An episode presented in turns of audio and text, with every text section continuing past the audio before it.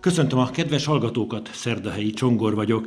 Egy izigvérig Ferences szerzetes lesz a beszélgető társam, Kővágó Szerafim, aki házfőnök is és sekrestjés is, az ország legforgalmasabb temploma melletti kolostorban dolgozik. Sokan ismerik, de gondolom, hogy nem eléggé.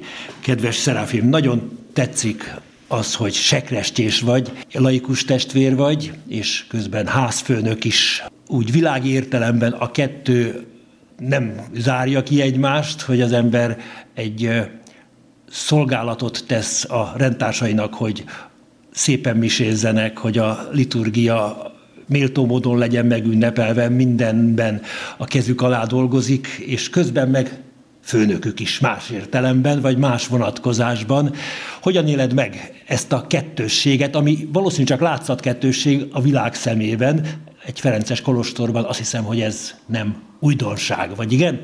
Amikor provinciális atya, előző provinciális atya, Benedek atya megbízott a házfőnökséggel, akkor azért eléggé meglepődtem, de igazából azt hiszem, hogy annyiban jó és szerencsés ez a megbízatás, mert az embernek, embernek az alázatát segíti, növeli az emberbe az alázatot, és hát ha úgy közelíti meg, hogy ez elsősorban nem a többieknek a vezetője, a főnöke, hanem a szolgálatukra van, és hát így ebbe a tevékenységbe is ezt próbálom így meglátni, mint ahogy a segrestjei szolgálatban is, hogy ott is ugye a szolgálatot tevő papoknak a munkáját segítem, hogy méltó képünnepélyes mód tudják bemutatni a liturgikus cselekményeket, és hát én azért is fontosnak tartom azt, azt a munkakört is, mert Szent Ferenc atyánk nagyon kihangsúlyozta, hogy a testvéreknek gondjuk legyen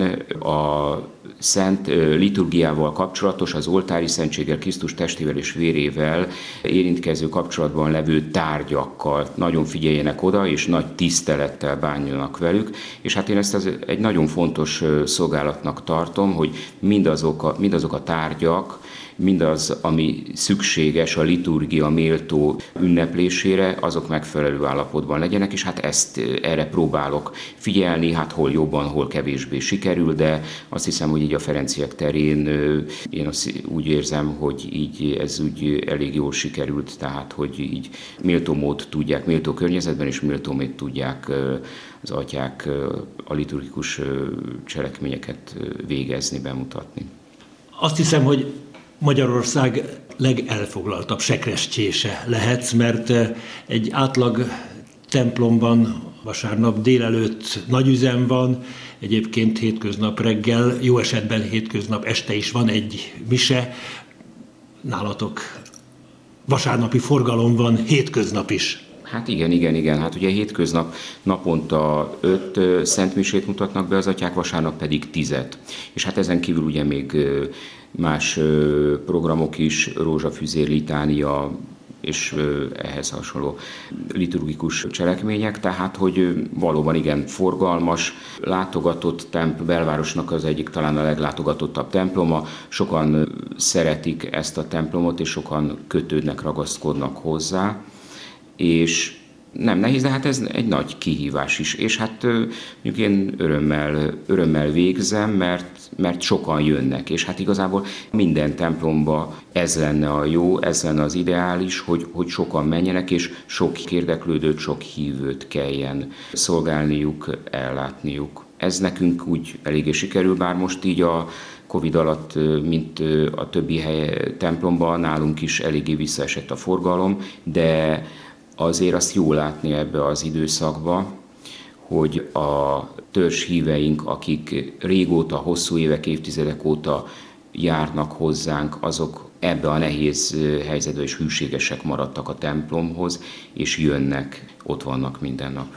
1960-ban, méghozzá március 15-én láttad meg a napvilágot, tehát idén vagy 60 éves egyszerű fogadalmat 2000-ben, vagyis szent évben tettél, örök fogadalmat 2003-ban, laikus testvér vagy, magadról szeretném, hogyha szólnál hova való vagy, Kemencén születtem, ez a szlovák határ mellett egy kis falu. Börzsöny. Börzsöny, így van. Igen, igen, igen. Tehát ott születtem, csak egy-két éves koromig éltünk ott, aztán Pest közelére, közelébe Fótra költöztünk azóta. Ugye édesapám már meghalt, de édesanyám azóta is ott él, Fóton él.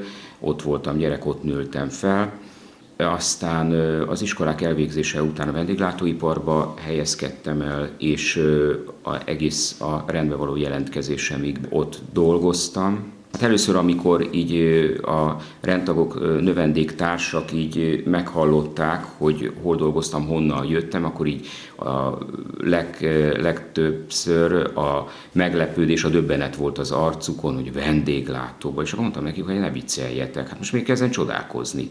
Hát mi az a terület, ahonnan ne lehetne jönni? Hát nézzétek meg Jézus első követőit. Volt ott utcanőtől kezdve Vámosig, pénzváltóig, halász, minden volt. Igen. Hát hát ahogy akkor bármilyen területről mehettek, úgy hát azt hiszem, hogy most is. Jelent számodra valamit, hogy március 15-e a születésnapod? Hát talán... Mondjuk az ország fellobogózódik a születésnapodon. Hát igen, igen, az egész ország ünnepli, mondhatom így is, az egész ország ünnepli. Én nagyon örülök neki, nagyon örülök neki, hogy tavasznak ezen a szép ünnepén születtem, és azt hiszem, hogy, azt hiszem, hogy ez azért úgy valamennyire kismértékben meg is határoz, mert a március 15-ének a tavasz kezdetének és a 15-i eseményeknek a lendületét, a tavasznak az újjászületését, a megúj, mindig a megújulását, azt így valamilyen mértékben, valamilyen mértékben én azt hiszem, hogy úgy jellemző rám, tehát hogy azt így valamennyire hordozom, és én ezért nagyon hálás vagyok a jó Istennek.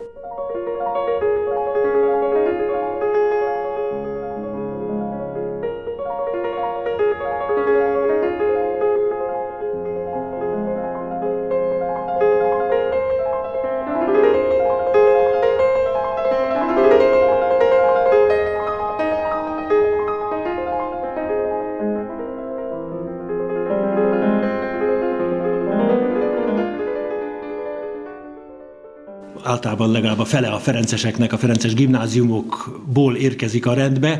Te állami iskolába, világiskolába jártál? Igen, igen, Fotról Újpestre jártam be iskolába, ami hát azért gyerekként elég, fiatalként elég nehéz volt, mert ugye nagyon korán kellett kelni, de hát aztán azért meg kellett szoknom, mert aztán utána is, a később és azóta is a feladataim, iskolák, munkakör mindig ezt igényelte, így most is, napjainkban is, de hát természetesen hozzászoktam. És hát ugye nekem nem volt ez a Ferences kötődés, amit sokaknak, többeknek az iskola ad, indítatás, viszont nekem az én életemben, ami erre felé, a rend felé terelt, a Ferences rend felé, az Szent Ferenc személye. Tehát, hogy nekem ő volt, az ő személye volt tanítása, ami elindított így a rend felé. De hol találkoztál Szent Ferenccel? Hát Vagy hogy találkoztál? Könyve, könyvekbe, filmen, tehát hogy így, szerintem ez egy ilyen, mint az emberek nagy része. Tehát Cefirelli közrejátszott a Igen, igen, igen, igen, igen. Igen, igen, igen. Szent Ferencről szóló, ö, ö, szóló könyvek írásai, az ő életét bemutató filmek. Tehát ez, ami így felkeltette az érdeklődésemet, és így felé indított, és amikor eljutottam addig, életem szakaszán eljutottam addig, hogy keressem a helyem, hogy ő Isten hova akar küldeni, és akkor ugye ez is ilyen csodálatos volt így utólag visszanézve, hogy egymás után, tehát hogy feltérképeztem azt, hogy milyen lehetőségek vannak, házasság, egyedül maradni, karitatív feladat, egyedül marad az ember és szülőket vagy hozzátartozókat gondoz, valahova, valamilyen keresztény közösségbe elköteleződni. Tehát amikor így azzal foglalkoztam, hogy a Jóisten merre akar, hova akar küldeni, és akkor így feltérképeztem, hogy milyen lehetőségek vannak, akkor így a Jóisten így a keresésbe is, és utána a döntésbe is nagyon a segítségemre volt, mert egymás után hultak ki a lehetőségek, szűkült a kör, és maradt egy, hogy elköteleződni valamilyen keresztény közösségbe, és akkor ugye hova? És akkor a gyóntatom azt a nagyon jó tanácsot adta, hogy mikor otthon vagyok, maradjak csendbe, belső nyugalmi állapot, belső kiüresítés, és akkor a Jóisten biztos valószínűleg fog olyan képeket, valamit, olyan képet, vagy valamit adni, ami egy irányba elindít. És hát ezt kipróbáltam, és tökéletesen működött, és Szent Ferenc volt az, aki megjelent, aki így beúszott, és ugye hát én is próbáltam mint Gerdeó nagyapjúval, hogy többször így próbára tettem, jó Istent, hogy akkor biztos-e, biztos-e, és, és mindig, mindig Szent Ferenc volt, jelent meg, úgyhogy hát egy két-három próbatétel után így akkor így belenyugodtam, hogy hát igen, akkor valószínűleg, hogy a Jóistennek is ez, ez a szándéka, és akkor már csak azt kellett, hogy meg, megnéztem, és a noviciátban és a akkori magiszterem, Gergely Atya, ugye az első kérdések közt feltette azt a kérdést, hogy miért ide jöttél, és miért oda jelentkeztél, hova jelentkeztél. Hát azt így neki is elmondtam, hogy így indultam el a Ferences rend felé, és hogy Hova jelentkeztem? Hát felütöttem Puskeli Máriának a Magyarországi Szerzetességről, Szerzetes rendekről szóló könyvét, megnéztem, hogy Ferenceseknek hol van Magyarországon központjuk, volt Pesten, Margit körúton, hát én nekem az én életemben kiskoromtól nagyon fontos volt a Máriával, Szűzanyával való kapcsolat, a Mária tisztelet, és hát ez így természet számomra, és egy-kettő természetes volt az, hogy hát akkor oda megyek, és ott jelentkezem, és hát így az akkori provinciális Nátornosi Kálmánnál jelentkeztem. Mariánusnak indultál ezek igen, szerint, igen, igen, igen a Szűz Máriáról nevezett rendtartomány akkor még a párhuzamosan haladta Kapisztrán rendtartományjal, aztán majd 2006-ban azt hiszem a kettő egyesült, és amikor először kopogtattál, már 30 év fölött voltál, ugye? Igen, igen, igen, 37 éves voltam, igen, igen, tehát viszonylag koros, idősebb voltam. A Kálmán atya nagyon segítőkész volt, jó indulatú volt. Későbbiekben egyszer-kétszer kaptam másoktól így megjegyzést, hogy ilyen későn jönni, de hát igen, hát én nem 16 évesen jelentkeztem, vagy mint nemrég meghalt bánkatya, aki már 14 évesen jelentkezett, ugye akkor még lehetett, az az alsó korhatár volt. Én akkor jutottam el. Tehát ugye mindenki, mindenkinek másképp alakul az élete, más sebességgel halad a közös úton, vagy a cél, közös cél felé. Hát én ekkorra jutottam el, ekkorra jutottam el, addig hát erre lehet azt mondani, hogy nem valami nagy, nem diktáltam magamnak valami nagy tempót, de hát én azért úgy gondolom, hogy ehhez el kellett érni egy belső érettségi szintet, amikor a Jóisten is alkalmasnak talált arra, hogy vállaljam ezt a hivatást, ezt az életmódot, és hát én ekkorra jutottam el. A papi hivatás nem vonzott? Igen, tehát, hogy nekem, nekem a szerzetesi hivatás volt az, ami teljesen egyértelmű, tisztán megjelent, tehát ami kristályosodott, és tisztán láttam, hogy a Isten erre hív, viszont a papságra nem éreztem ezt, és például Bánkatyának, az akkori provinciárusomnak, mikor még növendék voltam, és a Bánkatyának is ezt mondtam, hogy a szerzetességre egyértelműen és tisztán éreztem a hívást, és ez megvolt. A papságra én tisztán nem éreztem. Majd, ha, ha valamikor a Jóisten jónak látja, és ugyanilyen tisztán fogom érezni, akkor vállalni fogom, de addig nem, mert számomra a legnagyobb felelőtlenség lenne, hogy egy teljesen egyértelmű hívás nélkül jelentkezzem erre, vagy vállaljam ezt. De nekem ez semmi problémát nem jelent, én nem érzem kevesebbnek, tehát azt, hogy én laikus testvér maradtam, én úgy érzem, hogy a közösségen belül semmivel nem vagyok kevesebb, vagy kevesebbet érő tagja a közösségnek, mint egy másik testvér, aki viszont a papi tevékenységet végzi. Neki más a feladata, más van rábízva. Én próbálom azt végezni, amit a Jóisten és az előjáró rám bízott. Sekrestjészség. Említettük az elején, hogy az ország legforgalmasabb sekrestjéje a te nem csak a szentmisék miatt, hát hétköznapokon is, vasárnapokon is számos gyontató fülkében zajlik a gyontatás, hát a, a sekrestjében atyák átöltöznek, vannak külső segítőitek is a gyontatásnál, tehát tulajdonképpen a magyar egyháznak a szíve egy jelentős részben ott dobog nálatok, a ti templomotokban és a ti sekrestjéztekben. Nem gondoltál-e arra, hogy valami egyesületbe, szövetségbe továbbképzés, meg egymásban a lélek erősítése céljából a sekrestjéseknek egy kis egyletét, egyesületét nem lenne rossz létrehozni, akár itt Budapesten is, mert egy nagyon szép hivatás, és hát mindenki kicsit magára maradva végzi a munkáját. Tudnak-e egymásról a sekrestések? Arra gondoltam, hogy így a provinciában, ezt már a provinciális atyának egyszer vagy kétszer említettem is, hogy azt nagyon lényegesnek, fontosnak tartanám, hogy a növendékeinknek, függetlenül attól aztán, hogy milyen feladatot fognak ellátni, de továbbadni azokat az információkat, amit megszerzett az ember, azt a tudást, amit megszerzett az ember, mint ahogy az előbb is mondtam, hogy a liturgiát méltókép, ünnepélyesen méltókép tudják bemutatni, mert hát, hogy ennek nagyon sok tárgyi feltétele van, nagyon sok minden kell, hogy az valóban méltó legyen ahhoz, ami ott történik, és aki ott megjelenik. De hát én megmondom viszont, hogy nekem annyi feladat, tehát ezen kívül annyi feladatom van még, hogy én azt hiszem, hogy ezzel én így nem tudnék foglalkozni, mert hát azon kívül még ezen a két feladaton kívül még azért van egy jó pár, van egy jó pár feladatom, és hát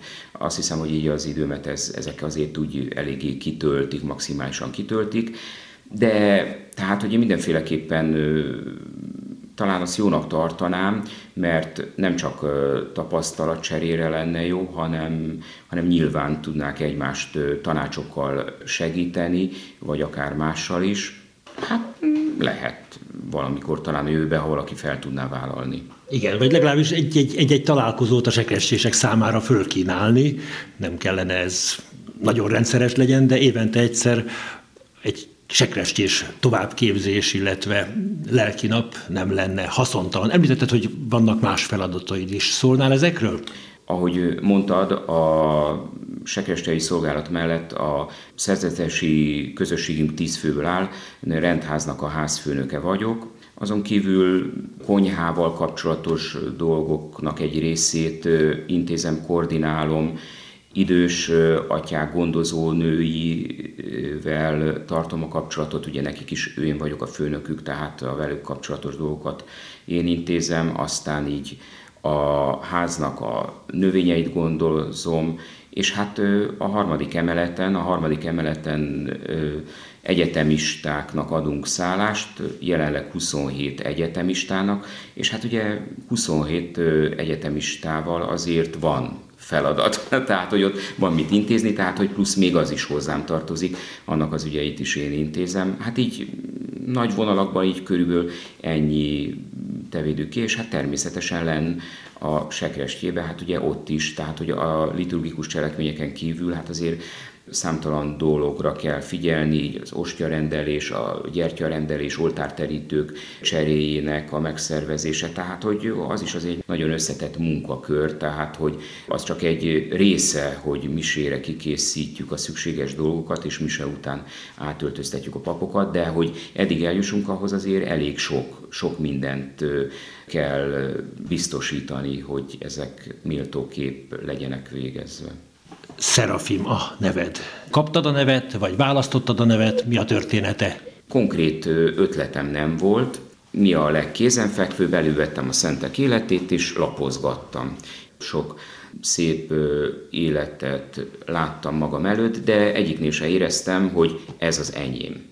És tehát, hogy milyen érdekes a gondviselés, akkor Játszin testvér ott volt Sümegen a rendházba, ő a, már a noviciát utáni növendékidőt ott töltötte, és egyik alkalommal, amikor a kertbe füvet nyírtunk, így fél időben leültünk egy picit pihenni ott a kertbe, beszélgettünk, és valahogy a beszélgetés az ortodox liturgiára, liturgikus énekekre terelődött, és akkor a játszint testvér mondta, hogy hát, hogyha te annyira szereted, annyira tetszik neked, akkor, akkor nekem van egy-két kazettám, meg egy-két könyvem, azt odaadom neked, kölcsönadom neked, és akkor hallgassd meg, olvasd el. És hát aztán a játszint egy-két nap múlva, amikor eszébe jutott, oda is tette az ajtó mellé, és az első kis könyv, amit a kezembe vettem, az Szárovi Szent Szerafimnak az életét mutatta be. És ahogy elkezdtem ezt a kis könyvet, inkább csak füzetecskét olvasni. 5-10 oldal után teljesen egyértelműen tiszta volt számomra, hogy én ezt a nevet szeretném választani. A Jóisten nekem ezt adta. És akkor hát én a provinciálistól utána Szerafim nevet fogom választani. És akkor hát így a Balázs, hogyha nagyon megütközött, hogy egy ortodox szentnek a nevét választom, mert hát hogy Szárovi Szent Szerafim Kievtől 60 kilométerre Szárovba egy ortodox kolostorban élt, és egy nagyon karizmatikus szent volt, és nagyon sok hasonlóság van az ő élete és Szent Ferenc élete közt. És hát Balázs atya megütközött, hogy hát azért a katolikusoknak is van azért egy jó pár szentjük, hát pont ortodoxot, és mondtam, hogy hát igen, én, én úgy érzem, hogy én ezt szeretném választani, és akkor hát mondta a Balázs atya, hogy hát igen, de hát nem tudja, hogy a provinciális mit fog szólni. És hát ilyen teljes lelki nyugalommal, békével tudtam mondani a Balázs atyának, hogy hát én azt nem tudom, hogy a provinciális mit fog ehhez szólni, én azt tudom, hogy ezt kérem. Hát és majd a provinciális eldönti. Ha engedélyezi, akkor ez lesz a nevem, ha nem engedélyezi, akkor meg megmondom neki, hogy akkor válasszon ő. És a provinciálistól kértem, és érdekes mód, tehát hogy így a bánkatya így engedélyezte, és semmilyen rossz allást nem fejezett ki, úgyhogy hát ez a rendi nevem. Végezetül hát közeleg a karácsony. Hát ugye a mostani advent és karácsony az nagyban különbözik az előzőektől. Jóval kevesebben vannak a hívek, viszont talán a kisebb létszám nagyobb mértékben segíti őket, minket abban, hogy meghittebb, még meghittebb légkör legyen a templomban, még inkább oda tudjon, tudjonak a hívek, tudjunk mi is arra figyelni, aki jelen van, aki karácsonykor megszületik és eljön. Az, hogy a templom csendesebb, így segít minket is, akik ott vagyunk, segít abban, ez a csendesebb légkör segít abban, hogy belcső csendbe visszavonulva jobban fel tudjunk Krisztus eljövetelére felkészülni.